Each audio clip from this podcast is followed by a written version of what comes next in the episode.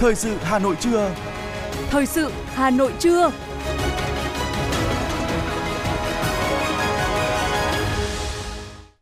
Kính chào quý vị và các bạn. Bây giờ là chương trình thời sự của Đài Phát thanh Truyền hình Hà Nội. Chương trình trưa nay, thứ sáu ngày mùng 5 tháng 1 có những nội dung chính sau đây. Hà Nội thanh tra chuyển nhượng đất để tăng nguồn thu thuế. Bộ Công Thương sửa đổi quy định về kinh doanh thuốc lá.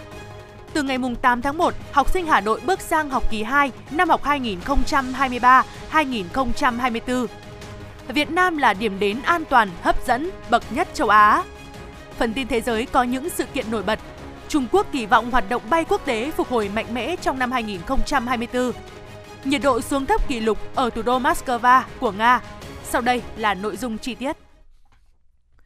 Thưa quý vị, đoàn đại biểu Liên hiệp các tổ chức hữu nghị thành phố Hà Nội, Hội Liên hiệp Phụ nữ Hà Nội và Hội hữu nghị Việt Nam Campuchia thành phố Hà Nội đã đến thăm hỏi, tặng quà các cựu chiến binh nhân dịp kỷ niệm 45 năm ngày chiến thắng chiến tranh bảo vệ biên giới Tây Nam và cùng quân dân Campuchia chiến thắng chế độ diệt chủng mùng 7 tháng 1 năm 1979, mùng 7 tháng 1 năm 2024 đây là hoạt động ý nghĩa nhằm bày tỏ lòng biết ơn sâu sắc đối với các cựu chiến binh, cựu quân tình nguyện, cựu chuyên gia đã anh dũng chiến đấu để góp phần tạo nên chiến thắng vẻ vang trong chiến tranh bảo vệ biên giới phía Tây Nam của Tổ quốc và cùng quân dân Campuchia đánh bại triệt để chế độ diệt chủng Pol Pot, giúp Campuchia giành lại độc lập và tự do đoàn cũng đã dâng hương tri ân các anh hùng liệt sĩ nhân dịp kỷ niệm 45 năm ngày chiến thắng chiến tranh bảo vệ biên giới Tây Nam tại Nghĩa trang liệt sĩ Hà Nội phường Tây Tiệu, quận Bắc Từ Liêm và dâng hương tưởng nhớ các đồng chí nguyên lãnh đạo Đảng, Nhà nước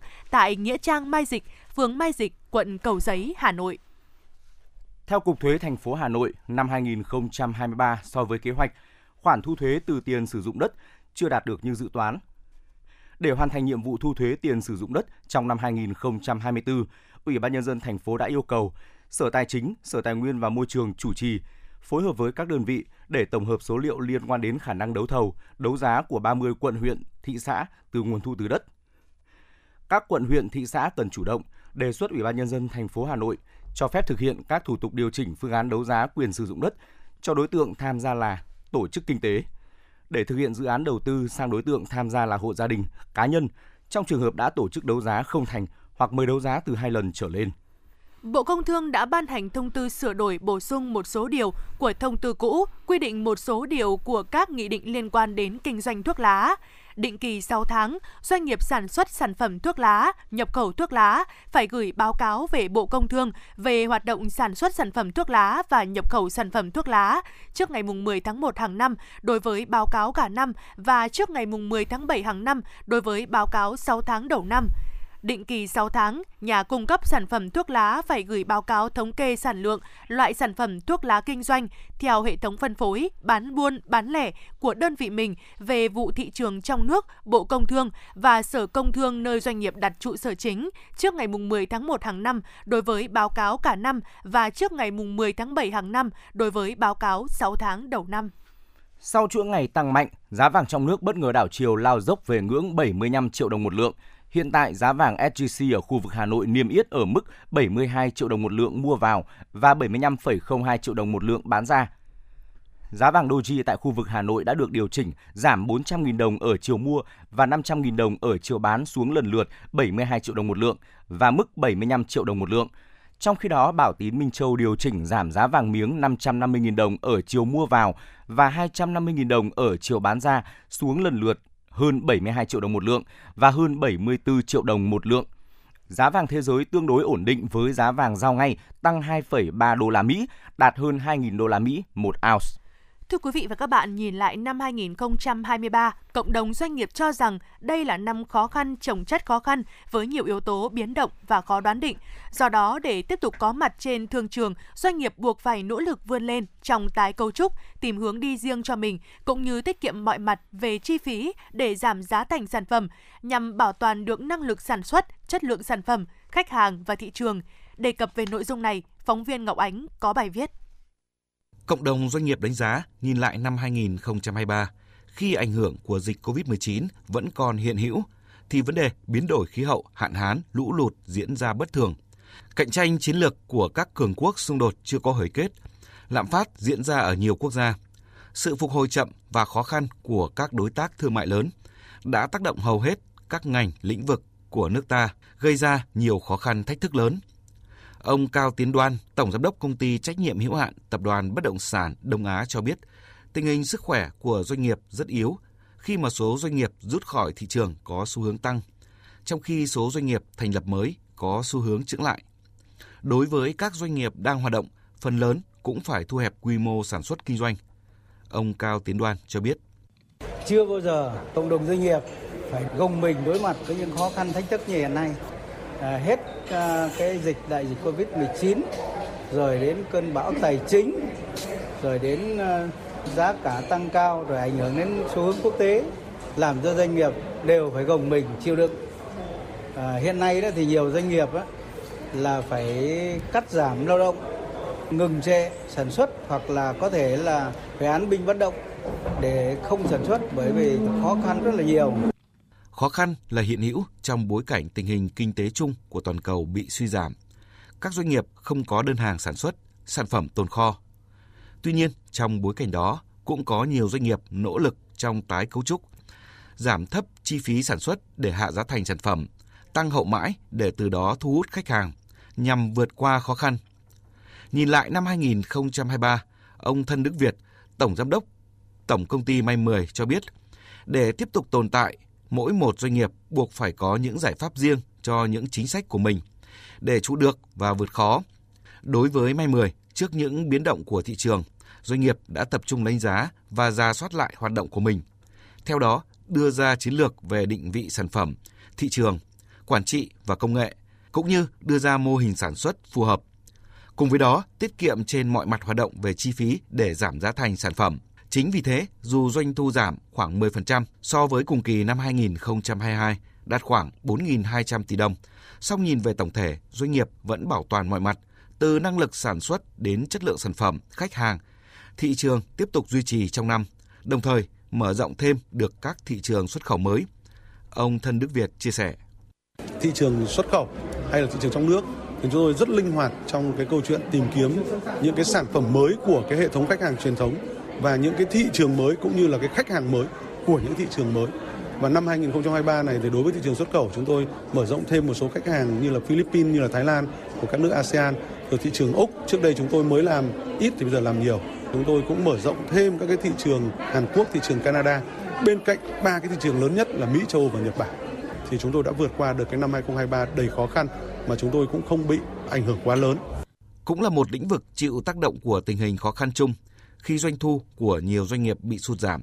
Song theo ông Nguyễn Hoàng, Chủ tịch Hiệp hội Doanh nghiệp ngành công nghiệp hỗ trợ Hà Nội, Chủ tịch Tập đoàn NNG, hiện nhiều doanh nghiệp trong ngành vẫn nỗ lực bền bỉ, cố gắng duy trì được sức sản xuất và đảm bảo được cho đời sống cán bộ công nhân viên có được một cuộc sống ổn định, đồng thời lạc quan vào tương lai cho lĩnh vực các doanh nghiệp công nghiệp hỗ trợ của Việt Nam có thể chen chân vào chuỗi cung ứng sản xuất toàn cầu, là mắt xích quan trọng trên thị trường thế giới. Ông Nguyễn Hoàng cho rằng, với việc nước ta nâng tầm là đối tác chiến lược toàn diện đối với Hoa Kỳ và các cường quốc, Trung Quốc, Nhật Bản, Hàn Quốc, cũng như các hiệp định FTA thế hệ mới đã, đang và tiếp tục sẽ ký kết hứa hẹn sẽ là những thị trường rất lớn để doanh nghiệp Việt có thể tham gia và phát triển thị trường của mình, cũng như đóng góp vào kinh tế đất nước. Thị phần còn bỏ ngỏ rất lớn về các lĩnh vực, trong đó có lĩnh vực công nghiệp và công nghiệp hỗ trợ của Việt Nam lên con số hàng trăm tỷ đô la. Đấy chính là cái thị phần mà doanh nghiệp Việt Nam có thể tham gia ngay, có thể vươn lên được, chiếm lĩnh nó và vươn lên để phát triển kinh tế cho mình và đóng góp phát triển kinh tế đất nước trong những cái năm tiếp theo. Những kỳ vọng về sự phục hồi của nền kinh tế đang ngày càng lớn dần. Song thực tế, khó khăn thách thức ở phía trước vẫn còn rất lớn, đòi hỏi các ngành, các cấp cần nỗ lực vào cuộc ngay từ những ngày đầu, tháng đầu của năm 2024.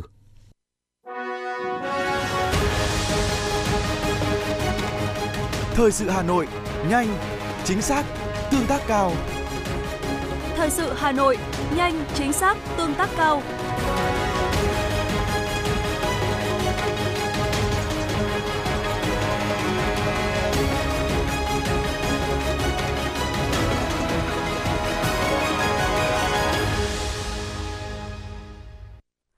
Mời quý vị và các bạn nghe tiếp phần tin. Ủy ban nhân dân thành phố Hà Nội vừa có kế hoạch thực hiện công tác bảo đảm trật tự an toàn giao thông, giảm ùn tắc giao thông trên địa bàn thành phố Hà Nội năm 2024. Ủy ban nhân dân thành phố giao các ngành chức năng cần tăng cường tuần tra, kiểm soát, xử lý nghiêm các vi phạm về trật tự an toàn giao thông đường bộ, đường sắt, đường thủy nội địa trên nguyên tắc thượng tôn pháp luật để xây dựng văn hóa giao thông an toàn, đẩy mạnh ứng dụng khoa học công nghệ trong quản lý điều hành vận tải, điều khiển giao thông, tuyên truyền an toàn giao thông, giám sát, phát hiện và xử lý vi phạm về trật tự an toàn giao thông. Tối qua tại nhà hát Hồ Gươm Hà Nội, dàn nhạc giao hưởng trẻ Việt Nam và dàn nhạc trẻ tài năng của Nhật Bản Super Kids Orchestra đã có những màn trình diễn âm nhạc cổ điển thăng hoa trong đêm hòa nhạc The Great Wave. Đây là chương trình khởi động cho chuỗi VYO Exchange Program của dàn nhạc giao hưởng Việt Nam với mong ước mang thế giới đến Việt Nam và đem Việt Nam ra thế giới thông qua âm nhạc. The Great Wave là một hòa nhạc tầm cỡ dành cho cộng đồng, nhằm tạo nguồn cảm hứng cho các bạn trẻ yêu âm nhạc và đặc biệt là các nghệ sĩ trẻ tại Việt Nam, trao cơ hội được thưởng thức các tài năng âm nhạc thế giới và được thực hành nghệ thuật cùng họ. Theo khung kế hoạch thời gian năm học 2023-2024 do Ủy ban nhân dân thành phố Hà Nội quy định, học sinh các trường mầm non, tiểu học, trung học cơ sở và trung học phổ thông trên địa bàn thành phố sẽ bước vào học kỳ 2 từ ngày 8 tháng 1 năm 2024 theo Sở Giáo dục và Đào tạo Hà Nội, đồng thời với việc tiếp tục chỉ đạo, đồng hành cùng các cơ sở giáo dục trong việc hoàn thành tốt nhiệm vụ năm học, thực hiện tốt chương trình giáo dục phổ thông 2018, Sở cũng chỉ đạo các đơn vị tích cực chuẩn bị các điều kiện triển khai chương trình giáo dục phổ thông 2018 ở 3 khối lớp cuối cấp gồm lớp 5, 9 và 12. Trong đó, hai yếu tố căn bản sẽ được tập trung chuẩn bị là đội ngũ giáo viên và trang thiết bị dạy học – học sinh thành phố sẽ hoàn thành kế hoạch giáo dục học kỳ 2 trước ngày 25 tháng 5 năm 2024 và kết thúc năm học trước ngày 31 tháng 5 năm 2024. Thông tin từ Trường Đại học Thủ đô Hà Nội cho biết, thực hiện nghị định của chính phủ quy định chính sách hỗ trợ tiền đóng học phí, chi phí sinh hoạt đối với sinh viên sư phạm, nhà trường vừa chi trả hơn 68 tỷ đồng cho 988 sinh viên sư phạm theo quy định. Đây là các sinh viên đã hoàn thành các thủ tục theo quy định, đã nộp đơn đề nghị hưởng và cam kết bồi hoàn học phí, chi phí sinh hoạt và đã được nhà trường phê duyệt danh sách thuộc khối ngành sư phạm hưởng chính sách học phí, chi phí sinh hoạt theo nhiệm vụ đào tạo giáo viên đáp ứng nhu cầu xã hội. Thưa quý vị và các bạn, từ hôm qua, Bảo hiểm xã hội các quận huyện thị xã đã phối hợp với bưu điện trên địa bàn thành phố Hà Nội bắt đầu thực hiện chi trả lương hưu, trợ cấp bảo hiểm xã hội 2 tháng 1 và tháng 2 năm 2024 vào cùng một kỳ chi trả tháng 1 cho người hưởng tại nhà và một số điểm chi trả trên địa bàn. Phản ánh của phóng viên Trần Hằng. Liên tục trong các năm gần đây, Bảo hiểm xã hội Việt Nam đã thực hiện chi trả gộp lương hưu, trợ cấp bảo hiểm xã hội của hai tháng trong cùng kỳ chi trả trước Tết Nguyên đán. Chính sách này nhằm đảm bảo đầy đủ, kịp thời quyền lợi của người hưởng trong dịp Tết cổ truyền của dân tộc. Bày tỏ sự vui mừng, bà Doãn Thị Thanh Mão, thị xã Sơn Tây nói. Lương năm nào cũng nhà nước cấp cho hai tháng là để động viên bà con ăn Tết cho vui. Thế cho nên là bà con thì phấn khởi được như thế cầm tiền đấy để còn lấy tiền mừng tuổi cho các cháu Tết nữa. Chứ nếu mà không có thì, thì làm sao mà có tiền mừng tuổi cho các cháu? Vì có làm thêm cái gì nữa? Vì tuổi già vui với con cháu. Cũng giống như bà Mão, ông Hoàng Đức Lượng, một cựu chiến binh rất vui vẻ vì có một khoản để con cháu lo Tết. Với chủ trương đấy thì là những người được hưởng lương hưu là rất là ủng hộ và đồng tình ấy. À, tôi cảm thấy rất là vui và có nhiều tiền để tiêu vào trong dịp Tết Nguyên đán. Ấy. Chủ trương trả 2 tháng dịp Tết là tốt cho dân, nhưng vẫn còn đó nỗi lo sau Tết của nhiều gia đình khó khăn, sống đơn thân, bà Nguyễn Thị Minh Thuần lại phải cân đo đong đếm với khoản tiền gộp được nhận, tiêu như thế nào để vừa được vui Tết mà ra Tết vẫn còn tiền đảm bảo sinh hoạt hàng ngày tháng tháng 2 nó là Tết nó bận rộn. Thế giả hai tháng nó rất là tốt. Thế thế nhưng mà chúng tôi là những người ăn lương hưu thì là chúng tôi phải chia ra tháng 1 ăn tháng 1 tháng 2 ăn tháng 2 để cho nó đủ tiền. Chứ bây giờ cầm nhiều tiền quá tiêu nhiều thì ra Tết chả có tiền ăn thì chết dở. Mà cũng không làm cái gì thêm. Đấy chỉ trông vào lương hưu thôi. Thế như vậy, hơn 3,3 triệu người sẽ nhận được lương hưu và trợ cấp bảo hiểm xã hội hàng tháng của tháng 1, tháng 2 năm 2024 trước Tết Nguyên đán Giáp Thìn thông qua các hình thức chi trả linh hoạt như chi trả tiền mặt tại các điểm chi trả, chi trả tại nhà, chi trả qua tài khoản cá nhân.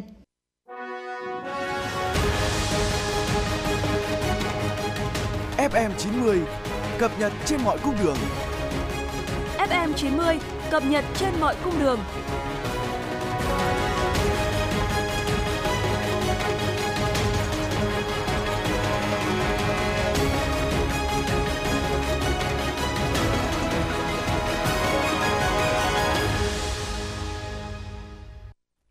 Tiếp nối chương trình là những thông tin đáng quan tâm. Bộ Y tế cho biết hơn 490.000 liều vaccine DPT, VGB, HIB, bạch hầu, ho gà, uốn ván, viêm gan B, viêm phổi, viêm màng não mủ do vi khuẩn HIB do chính phủ Úc tài trợ cho Việt Nam thông qua Quỹ Nhi đồng Liên Hợp Quốc đã được phân bổ cho các địa phương để phục vụ nhu cầu tiêm chủng. Trong tuần này, nhiều địa phương đã bắt đầu triển khai tiêm vaccine 5 trong 1 và các loại vaccine khác trong tiêm chủng mở rộng cho trẻ. Bộ Y tế đã giao Viện Vệ sinh Dịch tễ Trung ương tổ chức đấu thầu mua sắm để cung ứng đợt kế tiếp. Các phòng chức năng của viện đang rất tích cực tiến hành. Việt Nam là nước an toàn nhất, đồng thời là một trong những địa chỉ du lịch hấp dẫn nhất ở khu vực châu Á cho mùa du lịch năm 2024. Đây là đánh giá trên trang Travel Apart, một trong những trang thông tin về du lịch có quy mô lớn nhất khu vực Bắc Mỹ. Theo bảng xếp hạng chỉ số luật pháp và trật tự toàn cầu mới nhất do công ty tư vấn và phân tích có trụ sở ở Washington công bố cuối năm 2023, Việt Nam không chỉ là quốc gia hòa bình nhất ở châu Á mà còn là quốc gia đứng thứ 7 trên thế giới. Xét về môi trường hòa bình, bài viết nhấn mạnh đến với Việt Nam, du khách quốc tế sẽ thỏa sức khám phá những địa điểm du lịch tuyệt vời, thủ đô Hà Nội hay Ninh Bình nổi tiếng với những kiến tạo địa chất, tạo ra những cảnh quan ngoạn mục. Ủy ban nhân dân huyện Mê Linh đã tổ chức hội nghị tổng kết công tác y tế, an toàn thực phẩm năm 2023, triển khai nhiệm vụ trọng tâm năm 2024. Huyện đã kiểm tra 171 trên 171 cơ sở sản xuất, kinh doanh, chế biến thực phẩm, xử phạt vi phạm hành chính 19 cơ sở vi phạm với số tiền 420 triệu đồng, tịch thu tiêu hủy 20,3 tấn thịt bò nhập lậu, 52 tấn móng chân giò đông lạnh hết hạn sử dụng. Tại hội nghị, Phó Chủ tịch Ủy ban nhân dân huyện Mê Linh nhấn mạnh, ngành y tế huyện cần bám sát các văn bản chỉ đạo của trung ương, thành phố, kịp thời tham mưu Ủy ban nhân dân huyện xây dựng kế hoạch phòng chống dịch bệnh và công tác bảo đảm an toàn thực phẩm năm 2024 với mục tiêu giải pháp cụ thể.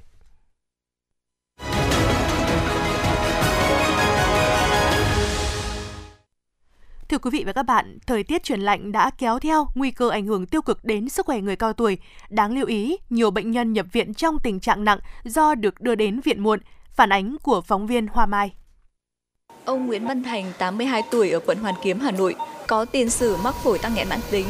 Khi thời tiết chuyển lạnh, sức khỏe của ông suy giảm. Ông nhập viện trong tình trạng co thắt phế quản, tăng dịch nhầy trong đường hô hấp, gây khó thở. Trước lúc vào viện thì tức là nó ngạt thở liên tục, mà nó nó rất mệt mỏi, nó ngạt thở cho nó sinh nó mệt mỏi. Thế còn bây giờ vào viện thì làm một số cái động tác điều trị của bệnh viện thì bây giờ nó đỡ nhiều rồi.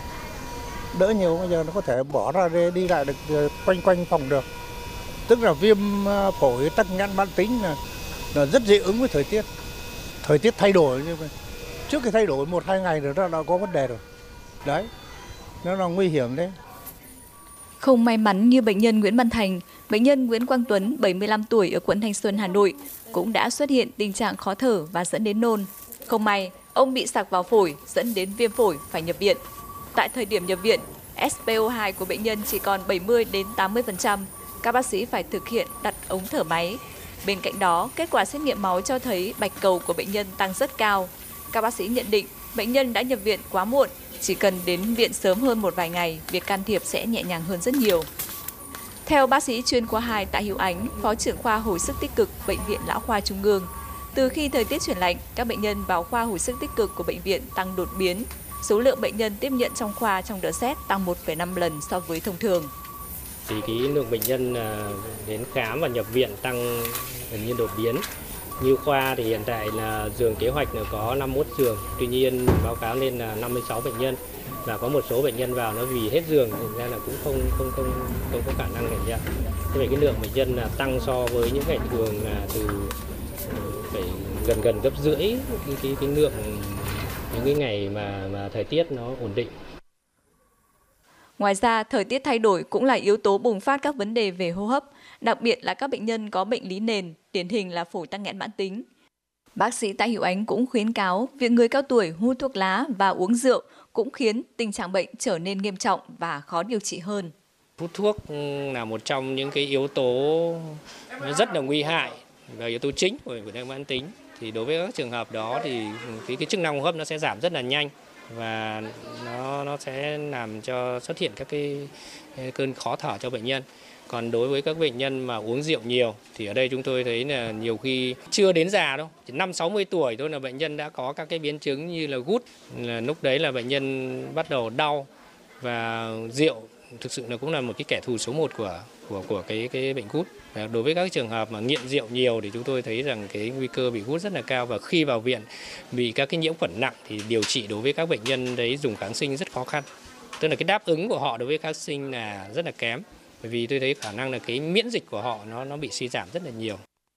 Trong thời tiết cực đoan như hiện nay, theo các bác sĩ, gia đình phải theo dõi sát và thường xuyên chăm sóc sức khỏe cho người cao tuổi, chú ý giữ huyết áp ổn định để tránh nguy cơ tai biến.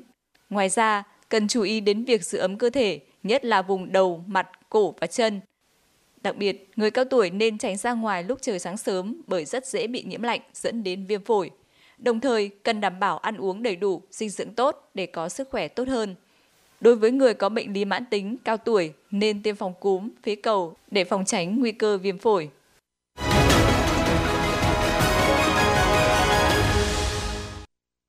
Tiếp nối chương trình là những thông tin thời sự thế giới đáng quan tâm. Theo hãng tin Reuters, Phó Đô đốc Hải quân Mỹ thông báo một chiếc thuyền không người lái của lực lượng Houthi ở Yemen chở đầy chất nổ đã phát nổ trên Biển Đỏ, song không đủ gần để gây ra thiệt hại hay thương vong cho bất kỳ tàu hải quân hoặc tàu thương mại nào của Mỹ, đồng thời cho rằng đây là một cuộc tấn công thất bại. Chỉ huy lực lượng Hải quân Mỹ ở Trung Đông cho hay hiện đã có 25 cuộc tấn công của Houthi nhằm vào các tàu thương mại đi qua khu vực Nam Biển Đỏ và Vịnh Aden. Ông nhấn mạnh rằng không có dấu hiệu nào cho thấy hành vi vô trách nhiệm của lực lượng này đang giảm dần. Hội đồng Bảo an Liên Hợp Quốc đã lên án hai vụ tấn công ở Iran khiến khoảng 100 người thiệt mạng tại buổi lễ tưởng niệm chỉ huy lực lượng vệ binh cách mạng Hồi giáo Iran trước đó. Tuyên bố nêu rõ, các thành viên Hội đồng Bảo an nhấn mạnh cần phải quy trách nhiệm cho những thủ phạm, những kẻ đã tổ chức, cung cấp tài chính và bảo trợ cho những hành động khủng bố đáng lên án này, cũng như đưa chúng ra trước công lý. Trước đó cùng ngày, Tổ chức Nhà nước Hồi giáo tự xưng đã thừa nhận việc tiến hành hai vụ nổ liên tiếp khiến gần 84 người thiệt mạng tại buổi lễ tưởng niệm trên. Trong những ngày qua, Moscow đã tiến hành một số cuộc tấn công bằng tên lửa và máy bay không người lái quy mô lớn vào Ukraine. Ít nhất 32 người đã thiệt mạng ở Ukraine trong vụ tấn công này. Ukraine và các nước của Tổ chức Hiệp ước Bắc Đại Tây Dương NATO sẽ tổ chức cuộc họp báo đặc biệt vào ngày 11 tháng 1 khi Kiev kêu gọi chuyển giao khẩn cấp các thiết bị phòng không để bảo vệ nước này khỏi các cuộc tấn công của Nga. Người phát ngôn NATO cho biết các đồng minh đã chuyển giao một loạt hệ thống phòng không cho Ukraine và liên minh này cam kết tăng cường hơn nữa khả năng phòng thủ của Kiev. Pháp cho rằng Anh không cung cấp đủ thông tin về hoạt động di cư trái phép bằng thuyền nhỏ qua eo biển Manche Cơ quan này khẳng định Pháp cần thêm thông tin chi tiết về những chiếc thuyền và động cơ được các băng nhóm tội phạm sử dụng để buôn người. Trong khi đó, Bộ Nội vụ Anh phản bác đánh giá trên, cho rằng báo cáo sử dụng thông tin lỗi thời và không phản ánh mối quan hệ hiện tại giữa hai nước. Tuy nhiên, báo cáo của Tòa Thẩm kế về cuộc chiến chống di cư bất hợp pháp kết luận rằng giữa Pháp và Anh không có sự bình đẳng trong việc trao đổi thông tin tình báo. Cục Hàng không Dân dụng Trung Quốc ước tính số lượng chuyến bay quốc tế đến và đi từ nước này sẽ đạt mức 6.000 chuyến một tuần vào cuối năm 2024, tức là phục hồi về mức 80% mức trước đại dịch COVID-19. Trong năm 2024, nước này sẽ tiếp tục tìm cách đẩy mạnh số lượng chuyến bay thẳng giữa Trung Quốc và Mỹ từ mức 63 chuyến một tuần hiện nay. Tốc độ phục hồi hoạt động đi lại quốc tế đến và đi từ Trung Quốc chậm hơn so với hoạt động đi lại trong nước sau khi Bắc Kinh dỡ bỏ chính sách không Covid.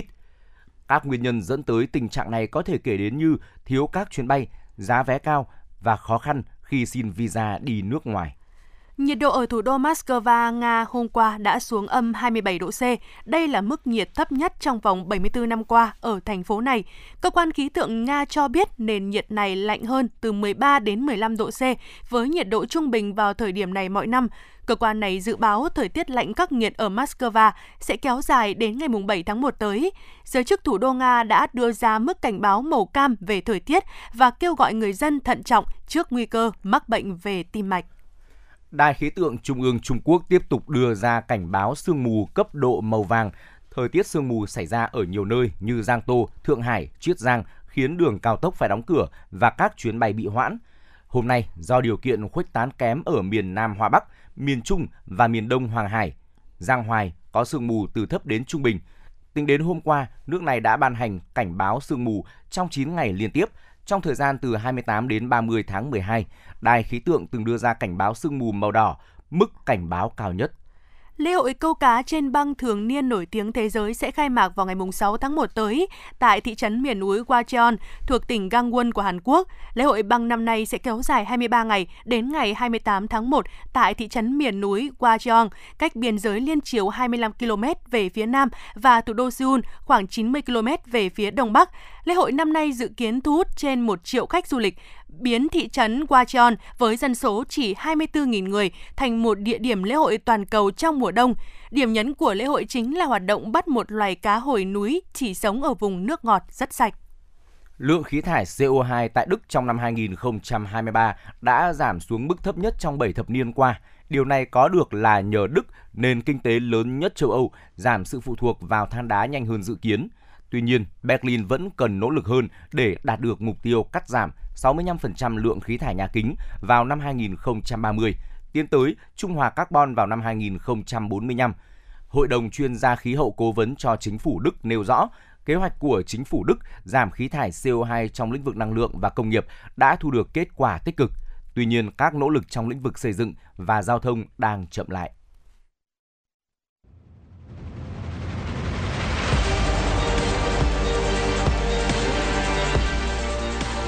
Bản tin thể thao. Bản tin thể thao.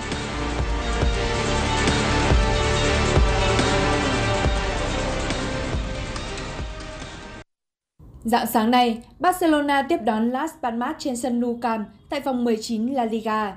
Ngay ở phút thứ 10 của trận đấu, Joao Cancelo đã gặp chấn thương và phải rời sân.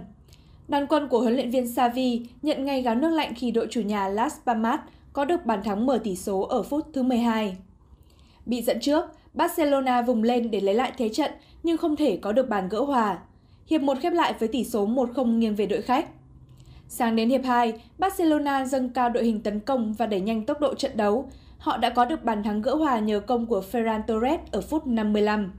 Những phút sau đó, đội khách chơi tự tin hơn và bắt đầu tạo ra nhiều cơ hội đáng chú ý.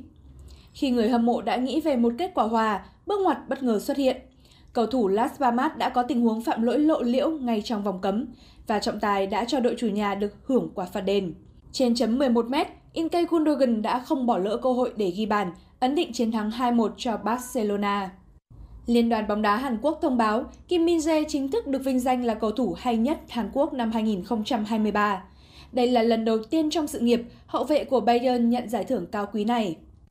Kim cũng chấm dứt luôn chuỗi 4 năm thống trị của Son Heung-min ở hạng mục giải thưởng này. Trong lịch sử, Son vẫn là ngôi sao được vinh danh nhiều nhất với 7 lần, xếp sau là Ki Sung Jung với 3 lần. Giải thưởng cầu thủ hay nhất năm bắt đầu được Liên đoàn bóng đá Hàn Quốc tổ chức bình chọn và trao tặng từ năm 2010. Ngôi sao đầu tiên được vinh danh là Park Ji-sung của Manchester United. Kim Min Jae được bình chọn chủ yếu nhờ màn trình diễn ấn tượng trong màu áo Napoli ở mùa giải 2022-2023. Trung vệ người Hàn Quốc đã chơi xuất sắc giúp câu lạc bộ Naples lần đầu tiên vô địch Serie A sau 33 năm. Ngôi sao sinh năm 1996 được xem là một trong những trung vệ hay nhất top 5 giải hàng đầu châu Âu hiện tại. Sau mùa giải 2022-2023, Kim Min Jae chuyển sang khoác áo Bayern Munich với bản hợp đồng trị giá 58 triệu euro. Đối thủ của Rafael Nadal ở vòng 2, giải quần vợt Brisbane là tay vợt nước chủ nhà Jason Kubler, người hiện đang xếp thứ 102 thế giới trên cựu vô địch Australia mở rộng tới hơn 500 bậc. Tuy nhiên, Rafael Nadal lại tỏ ra đẳng cấp hơn nhiều so với Jason Kubler khi anh có được break ở ngay game đầu tiên. Khả năng ra bóng, kiểm soát trận đấu từ những pha bóng tốt cùng những cú dứt điểm chuẩn xác giúp tay vợt người Tây Ban Nha chiếm ưu thế gần như toàn diện – anh dẫn trước 5-0 rồi sau đó khép lại set 1 với chiến thắng 6-1. Sang set 2, Jason Kubler đã có những nỗ lực nhất định nhưng vẫn phải nhận thêm một thất bại nữa với tỷ số 2-6. Vượt qua Jason Kubler sau 81 phút thi đấu, Rafael Nadal đã tiến vào tứ kết và đối thủ của anh sẽ là một tay vợt khác Cũng của nước chủ nhà, Jordan Thompson, người hiện đang xếp hạng 55 ATP. Trung tâm Dự báo Khí tượng Thủy văn Quốc gia dự báo khu vực Hà Nội hôm nay nhiều mây, có mưa vài nơi, nhiệt độ trong khoảng từ 19 đến 23 độ, có nơi trên 23 độ. Đến tối và đêm nay trời nhiều mây, có mưa, mưa rào rải rác, trời rét, nhiệt độ dao động trong khoảng 18 đến 19 độ C. Thủ đô hôm nay có chỉ số UV cực đại, phổ biến đạt ngưỡng nguy cơ gây hại rất cao, 8 đến 9 độ. Người dân khi đi ra đường lưu ý sử dụng kem chống nắng hoặc có những biện pháp để bảo vệ làn da. Quý vị và các bạn vừa nghe chương trình thời sự của Đài Phát thanh Truyền hình Hà Nội, chỉ đạo nội dung Nguyễn Kim Khiêm, chỉ đạo sản xuất Lê Thị Ánh Mai, cố vấn chương trình Uông Ngọc Dậu, chịu trách nhiệm tổ chức sản xuất Xuân Luyến, chịu trách nhiệm kỹ thuật Phạm Lê Minh, tổ chức sản xuất Hà Thư cùng phát thanh viên Trọng Khương Thúy Hằng, kỹ thuật viên Quang Ngọc phối hợp thực hiện. Xin chào và hẹn gặp lại quý vị trong chương trình thời sự 19 giờ tối nay.